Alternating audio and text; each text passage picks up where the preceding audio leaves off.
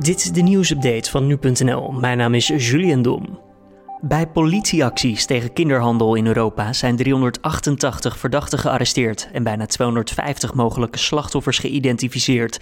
Dat meldt Europol. De acties die in oktober plaatsvonden werden gecoördineerd door het Verenigd Koninkrijk, Portugal en Spanje in samenwerking met de Europese politiedienst. De operatie was gericht tegen georganiseerde bendes die kinderen in meerdere landen voor seksueel misbruik aanbieden en ze uitbuiten als arbeiders of bedelaars. Het RIVM heeft vandaag 7657 positieve coronatests geregistreerd.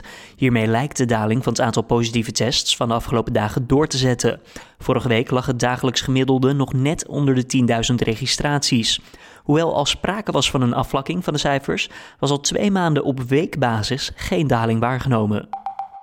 Politiemensen krijgen een eenmalige uitkering van 300 euro. Het bedrag wordt gegeven vanwege de hoge werkdruk en onderbezetting bij de politie, al dus minister Vert Grapperhaus van Justitie en Veiligheid. Het is de bedoeling dat het bedrag nog dit jaar wordt uitgekeerd aan bijna alle werknemers, behalve de strategische top, zoals de korpsleiding, de eenheidsleiding en een aantal directeuren. Huurwoningen in de vrije sector zijn in het afgelopen kwartaal flink duurder geworden. De prijs per vierkante meter steeg met ruim 10% naar iets meer dan 13 euro. Vooral kale huurwoningen werden duurder. En dat kwam onder meer door de oplevering van veel nieuwbouwprojecten. De berging van de ontspoorde metro in Spijkenisse is vandaag afgerond. Dat meldt veiligheidsregio Rotterdam-Rijnmond.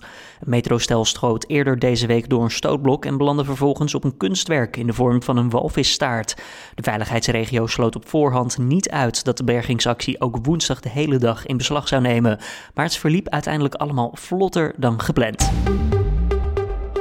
En dit was dan weer de nieuwsupdate van nu.nl.